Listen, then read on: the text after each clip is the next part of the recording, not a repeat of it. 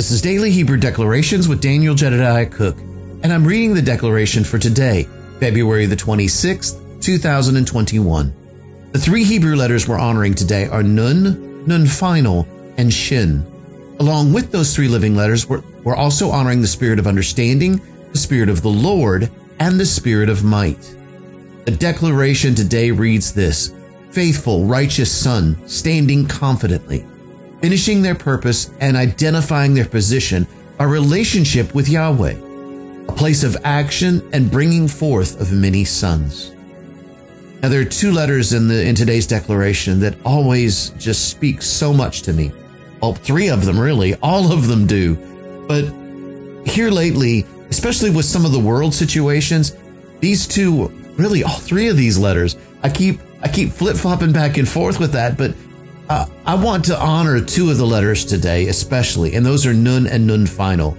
Shin has been a place where we've talked a lot about Shin here lately because we talked about the fire of Yahweh and the fire of his presence, the fire of his glory inside of us.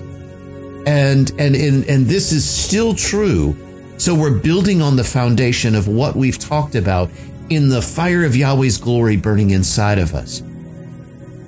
The two letters that are speaking more today are Nun and Nun Final. Now, these two letters are really the same letter that, that has, depends upon where it's used in a Hebrew word as to which letter you may see. Nun is the, the one of the original 22 living letters, and it's one of the ones that we see that are in most of the Hebrew words. Now, during the time of Ezra, Nun Final was added to that. There were some additional letters and there were five uh, additional Hebrew letters that had uh, a sophit or a final version that was added to them. And this is one of those. So Nun final really talks about taking what the understanding of Nun is and then expanding it out to its greatest expanse. So the question is, what does Nun mean, right? So Nun literally means seed. It means fish believe it or not. But it also means son, king, heir, and priest. I know you may say, well, what does a fish have to do with any of this? Well, there is a beautiful expression about this, and I'll tell you guys about it later when we talk about how that fish fits in to being a son, a king, an heir, and a priest. And it's beautiful. So when I look at Nun Final, then it takes the the place of or it, it, it just it takes the definition of it takes the the representation of it takes the identity of if you will of the nun and then it completes it. It takes it to its its fullest completion. So if nun would say that i'm a king an heir and a priest and a son then nun final would say that i'm standing in the fullness of that being son king heir and priest.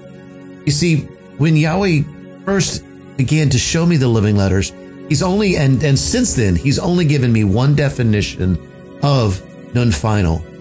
And that is the scripture, till we all come to the fullness of the measure of the stature of Christ. So you see, even this nun final talks about the place of unity, till we all come. Talking about the fullness of the measure of the stature of Christ. I saw nun final as a measuring rod. I can talk, I'm going to talk about that a little bit later because there's something else that Yahweh's wanted me to talk about, but I've got to lay some basic understanding of these two letters first. So, if you will, it's kind of like an upright man, one who has who has who lives in humility and stands in this place of knowing who they are as sons. That's the reason why Michelle made this uh, made this statement. Faithful, righteous sons stand in confidently, finishing their purpose and identifying their position by relationship with Yahweh. In other words, my, my, my position is not based on what the world thinks of me. It's not based on what the, what others may think of me. It has to do with my relationship with Yahweh. Well, in that place of me and him, it's, it's funny. I've got a, I've got a unique way of looking at it. But when I go into the secret place, there are two expressions of the secret place that I see. One expression is that time where it's just Yahweh and I. I call it the universe of two. And the reason I do is because in this place of, of the secret place, there is just him and I. Nothing else exists there. no demons, no devils, no nothing else exists in that place except Yahweh and I. It's a protected place. But Batsal Shaddai, Eth Lonan. Uh, Uh, Yashav Basather Elion, Batsal Shaddai, Eth Lonan. That's the first part of, of the psalm where it says, He who sits in the secret place of the Most High shall abide under the shadow of the Almighty. And so, when, a matter of fact, you know, you might have said, well, well, no, wait a minute. That's not the way the scripture says that. It says, he who dwells. Well, the first word, yeshav, there in the Hebrew actually, actually refers to one who is being seated.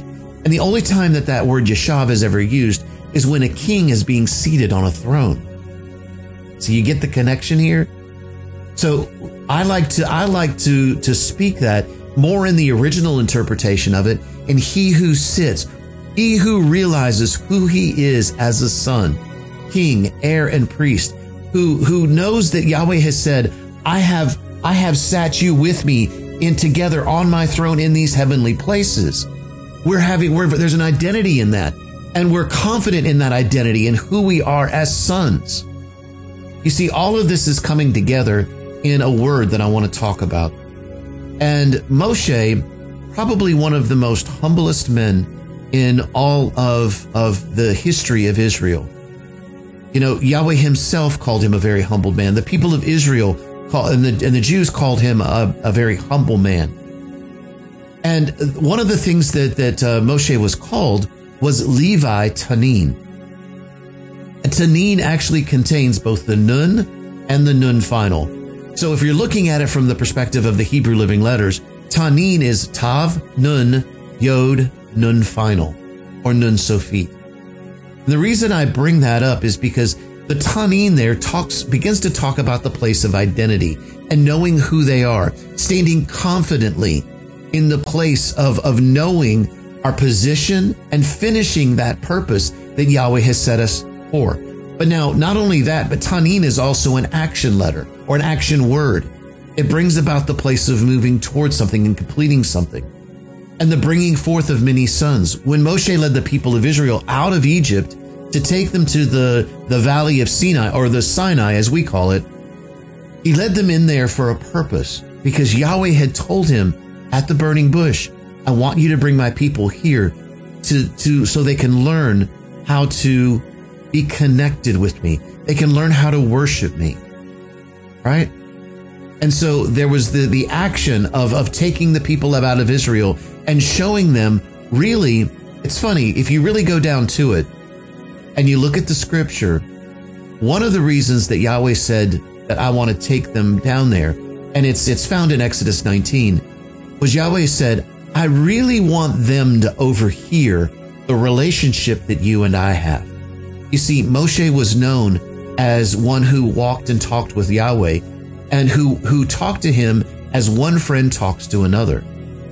In other words, there were no riddles or mysteries or secrets between Yahweh and Moshe. There was very clear, specific speech. And they talked to one another like friends. As a matter of fact, there are several places in scripture where many of the sages believe that in a sense, Moshe argued with Yahweh. Not in the sense of arguing with him like telling Yahweh he's wrong. No, no, no, no. It's not what I mean. I'm talking about like the burning bush experience. Believe it or not, would you believe that some of the sages believe this? And I do. I believe this as well. That the burning bush experience, instead of only taking a few moments, went over the period of about seven days. And during that time, Moshe, probably the, the biggest reason why it took the seven days was because Moshe was asking Yahweh, if you will, in a in this in this plea. I don't like to use the word argument here because it's got the negative aspect to it. But in this plea saying, let this be the last exile. Let this be the time where it's the completion of, of everything that you have promised and everything that you have shown me. You see, in Levi Tanin, Levi Tanin was one who stood up and, and was strong, one who believed and knew who he was in him. But you see, Yahweh is taking us to a place where we are no longer Levi Tanins. You see, the identity that he is bringing us to is the one of Zadok Tanins. You see, Zadok was one of the of the uh, sons of, of Levi, But Zadok was one who instead looked at the face of the Father. Oracle Teresa Bowen here at Gates of Zion has a wonderful book that talks about the Zadok New World or the, the New Old Order. And it talks about the revelation of, of Zadok. And uh, if you don't have that book, I would suggest you, highly suggest that you get it. But in this place, Zadok is one who looks to the face of the Father and stands in that place of who we are as sons of Almighty Yahweh.